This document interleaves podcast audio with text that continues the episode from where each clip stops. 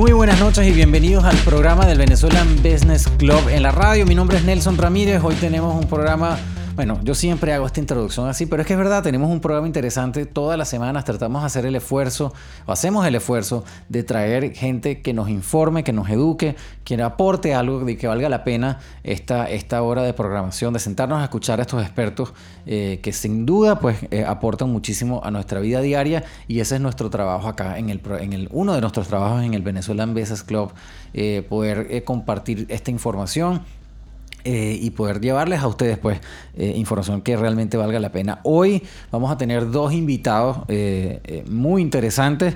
hemos tenido al doctor Gilberto Torres, que es un médico venezolano, infectólogo, es decir, especialista en enfermedades infecciosas, que trabaja acá en el Baptist.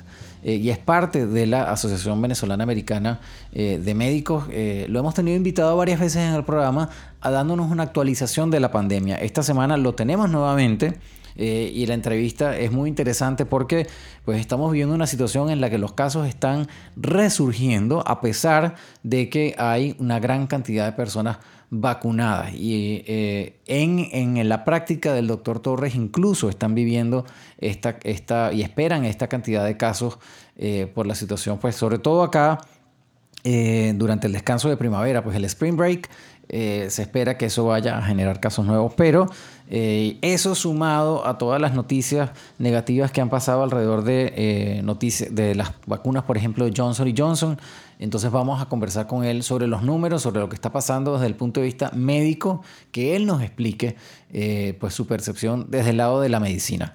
Y al mismo tiempo vamos a hablar desde el punto de vista de negocio y desde el punto de vista de comunicación corporativa sobre estas noticias negativas que han impactado a compañías como AstraZeneca y a Johnson Johnson. Eh, a pesar de que AstraZeneca, la vacuna de AstraZeneca no se imparte acá en los Estados Unidos, pero desde el punto de vista, del caso de comunicación corporativa, eh, invitamos a Gustavo Manrique Salas, quien es parte del Venezuelan Business Club y es consultor en comunicación estratégica de muchísimos años de experiencia manejando crisis comunicacionales eh, y comunicación corporativa para que él nos ayude a digerir un poco pues eh, cómo estas noticias negativas han impactado la reputación eh, de estas compañías. Johnson Johnson, eh, su valor de mercado, bueno, y el mercado de valores es así, ¿no? Este, es sentimental. El sentimiento del mercado, como dicen los expertos, pues la, la, acción de Johnson Johnson bajó y eso es algo que, les, les, impactó en su valor de mercado, algo así como 5 billones o 5.6 billones de dólares.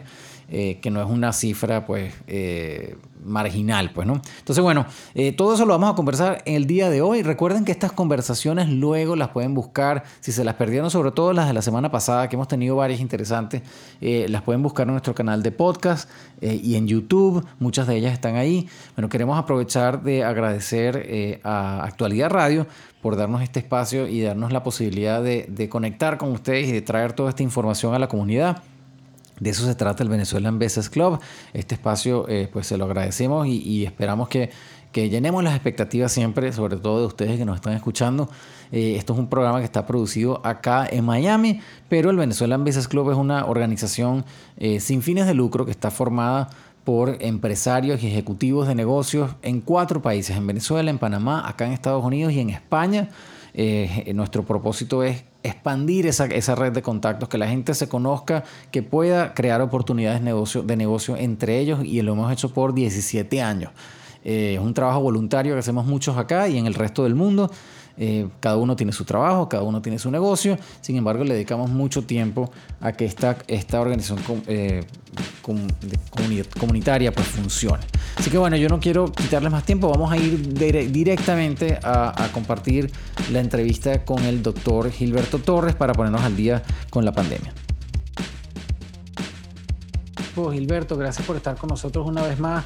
Eh, prometimos cada cierto tiempo hablar sobre el estatus de la pandemia y esta semana hay un montón de noticias, pues nosotros como, como organización comunitaria, igual eh, el doctor pertenece a la, a la Asociación de, de, Médicos Venezolanos Americanos, o sea que eh, tenemos la labor y el deber de informar a la gente lo que, lo que estamos viendo y sobre todo pues tenemos el privilegio de que Eh, el doctor Gilberto Torres es especialista en enfermedades infecciosas, trabaja en el Baptist aquí, o sea que estamos, tenemos información de primera mano, lo cual de nuevo, Gilberto, te agradecemos un montón.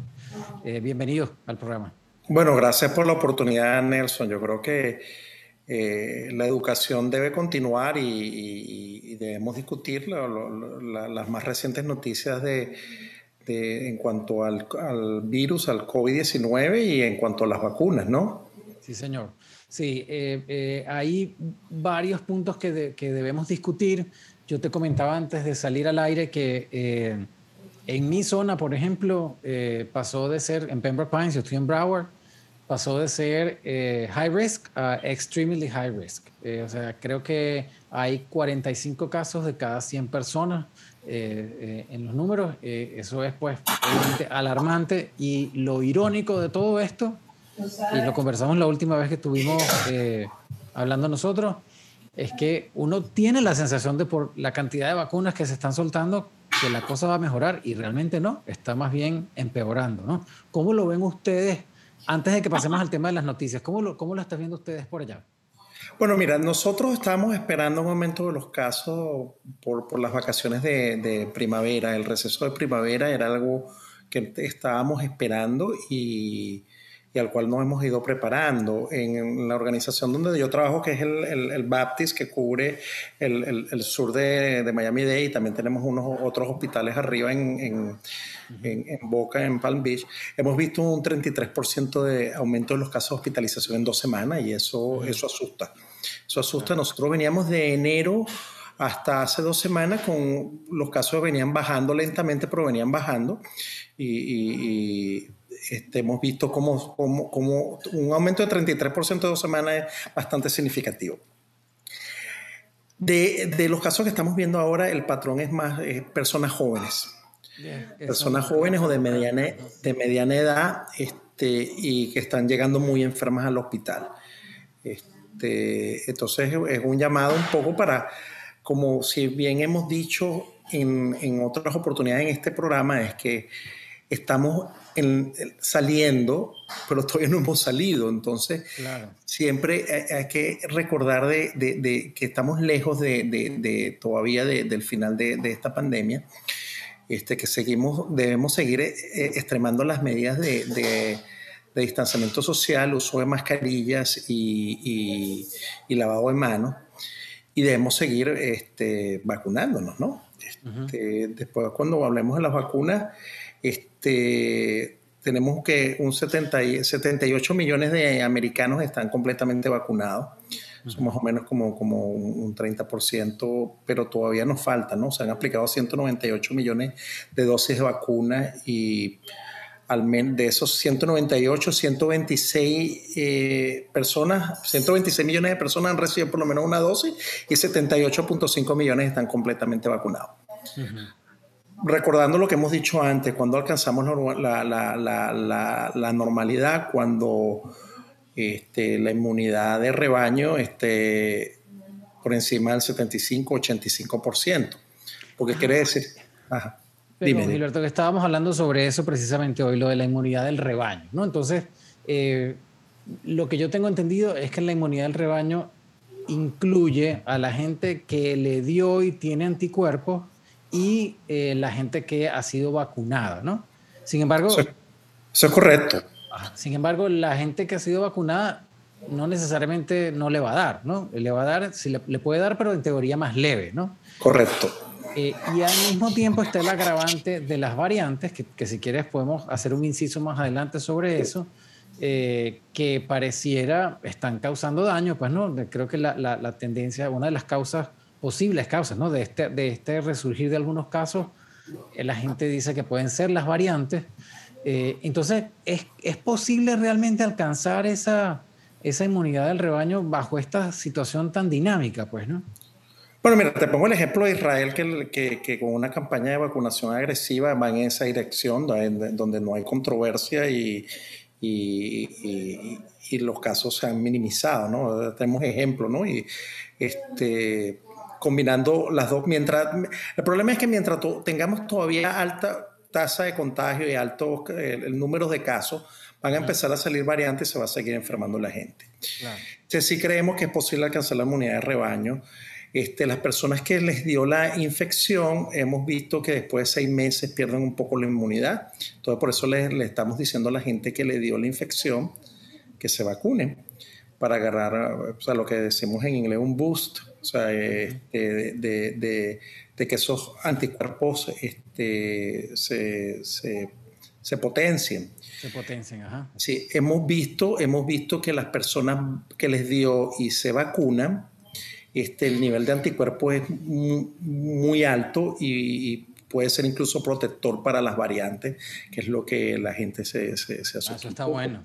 Sí, entonces hemos visto estudios que con una dosis para la gente que le dio, o sea, eh, se, alcanza, se alcanza protección para, para, las variantes y con las dos dosis, bueno, eh, es, eh, realmente el nivel de anticuerpos es bastante alto. Entonces, eso es un consejo que si a usted le dio y ya está pasando los seis meses que le dio, usted está en riesgo de reinfectarse este, y puede estar en riesgo de reinfectarse con una variante, ¿no? Eso es importante. Yo creo que deberíamos repetir. Entonces, a la gente que le dio, ¿no? Eh, y han pasado seis meses, tienen el riesgo de que le pueda dar y lo mejor sería que se vacunen para potenciar esos anticuerpos. Y tú dices que el, el, el resultado es bastante bueno, pues, ¿no? Sí, los estudios que hemos visto de los niveles de anticuerpos y cuando se han hecho estudios eh, que incluso se, se, protege contra todas las variantes, contra todas las variantes. existentes. Este, claro, la gente no tiene que esperar los seis meses, ¿no? Estamos hablando de porque, eh, ¿qué, qué, qué está pasando? Hemos, hemos visto reinfecciones en, en, personas que se infectaron en, en, en, el verano pasado y hemos visto que les ha dado COVID dos veces, ¿no?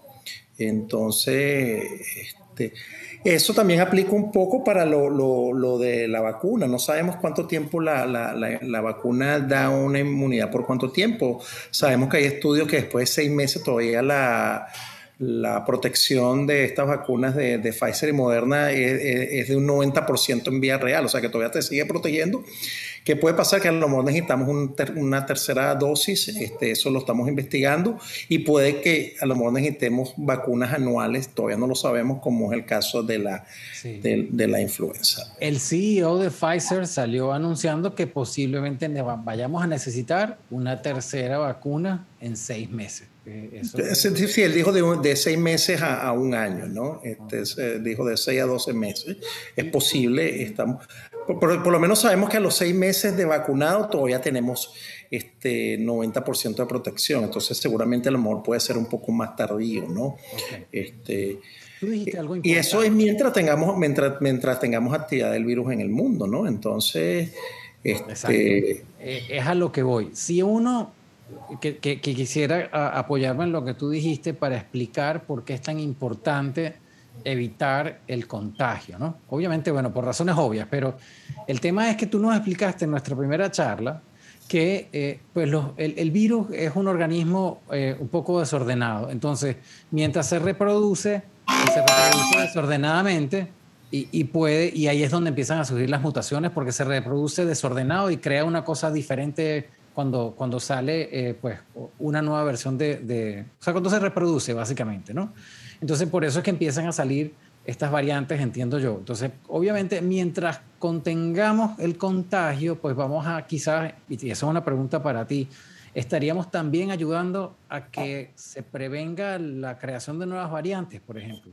Eso es correcto. O la, aparición de variantes y dominante va a depender de, del número de casos, el alto número de casos. Este, como bien lo señalaste, los virus hacen eso, los virus son bien imperfectos, bien caóticos y, mutan. Muchas veces esas mutaciones a ver, los hacen menos preparados y, esa, mutación no, no, pasa a ser una mutación dominante, pero en otros casos los hace más infecciosos este, y, entonces toman el lugar de, de, la variante original, ¿no? se hace un poco más prevalente. Mientras más casos tengamos, más variantes van a salir.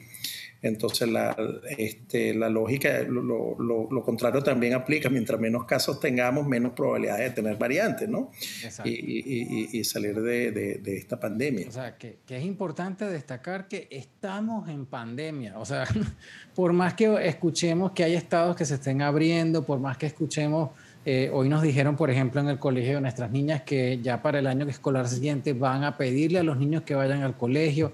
O sea, por más que todas esas noticias suenen a que estamos saliendo del tema, yo creo que, como bien lo dices tú, hay que, hay que decir, bueno, tenemos las herramientas, tenemos el camino para salir, pero depende de nosotros si nos, si nos movemos por ese camino o nos salimos y hacemos lo que nos dé la gana, porque pues se nos puede echar a perder el, el camino a salir de este tema, pues, ¿no? Bueno, ya ha pasado, cuando hemos abierto prematuramente, este, vienen, vienen, vienen las curvas de incremento. Ya, ya esto nos ha pasado otras veces, ¿no? Este, ahora que estamos, que ya sabemos cómo salir, yo creo que debemos seguir eh, disciplinados y, responsables, este, independientemente de lo que digan muchos políticos, ¿no? Este, Yo creo que la comunidad debe escuchar en, en, en, cuestiones médicas a los expertos, a los médicos. Este, y dejar los políticos que hagan política, ¿no?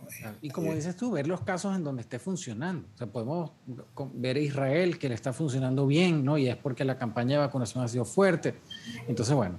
Entonces, claro, ahora, encima de todo esto, ¿no? Eh, y yo estuve oyendo un programa en estos días bien interesante que decía, bueno, ¿cómo convencemos a la gente que no se quiere vacunar, que se vacune, ¿no? Entonces hacían, pues, eh, hacían énfasis en todos los miedos que tiene la gente que no se quiere vacunar, que son miedos, pues, eh, válidos, ¿no? Eh, y al mismo tiempo tenemos esta gran cantidad de noticias negativas que han salido en, las últimas semanas sobre las vacunas de AstraZeneca y ahora sobre la vacuna de Johnson Johnson. y entonces, claro, es una, una, buena oportunidad para, para, para preguntarte y que nos ayudes a aclarar ¿Cómo lo están viendo ustedes en la comunidad de médicos, ¿no? científica? Eh, el hecho de que algo eh, que está demostrado que están de a poquito riesgo, porque creo que, por ejemplo, en Johnson Johnson son seis casos en siete millones de personas vacunadas. Eh, sopesar eso contra lo que el efecto de la vacuna puede tener en la población es completamente contrario a lo que está pasando, que una noticia chiquitica tiene un impacto enorme al punto que está en este momento parada la vacunación de Johnson Johnson mientras se investiga un poco más, mientras se conoce un poco más lo que pasó. ¿Cómo lo ven ustedes desde allá, Gilberto? Bueno, mira, este, una cosa que es importante para el público es que la, vacunación no se ha detenido, solamente es una, con una vacuna que se está investigando. O sea, hay dos opciones que son la vacuna de Pfizer y la vacuna de Moderna, las cuales no, este, como, estamos cercanos casi a los, a los 200 millones de dosis y no se ha registrado ningún caso parecido. De la vacuna de, de Johnson Johnson. ¿Ah? madera, vamos bueno, pero estamos hablando casi de 200 millones de casos de, de,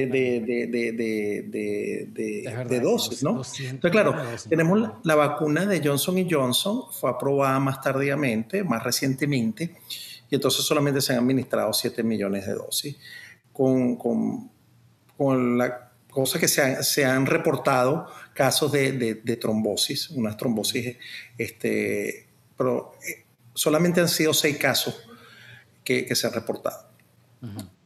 Cuando tú tienes seis casos de, de, de, eventos, de eventos que pueden ser secundarios a la vacuna, no es lógico investigar. O sea, lo que se ha, se ha hecho es una pausa para investigar si realmente esto es causado o no por la vacuna, porque hay que recordar de que esos, eh, las trombosis pueden pasar incluso en gente no vacunada.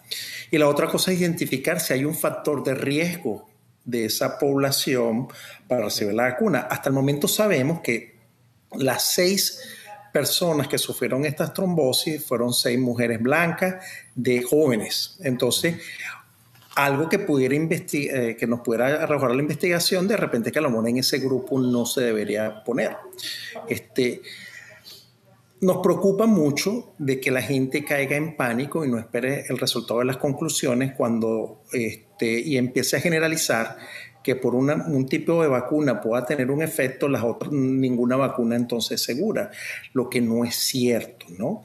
Este, para nosotros, seis casos de una condición en más de 7 millones es extremadamente raro.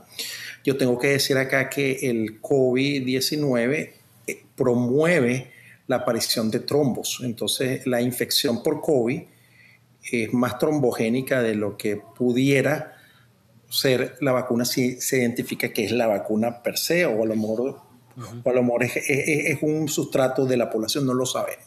Entonces, mi recomendación es que este, no caigan en pánico, igual como le estoy diciendo, tenemos casi 200 millones de personas vacunadas con, con, con las otras vacunas y no se ha reportado ningún efecto similar. Entonces, y, entonces las agencias regulatorias están para eso. Simplemente cuando ven algo, bueno, mira, vamos a, vamos a investigar y vamos. Y, yo creo que eso, en vez de, confundir y asustar al público, debería darle confianza, porque alguien está observando y, y aquí en el primer mundo está, estamos observando qué es lo que está pasando para estar seguro, el, el público estar seguro que van a recibir un producto de realmente no solamente que es beneficioso y protector, sino que es totalmente seguro. Me parece muy bien.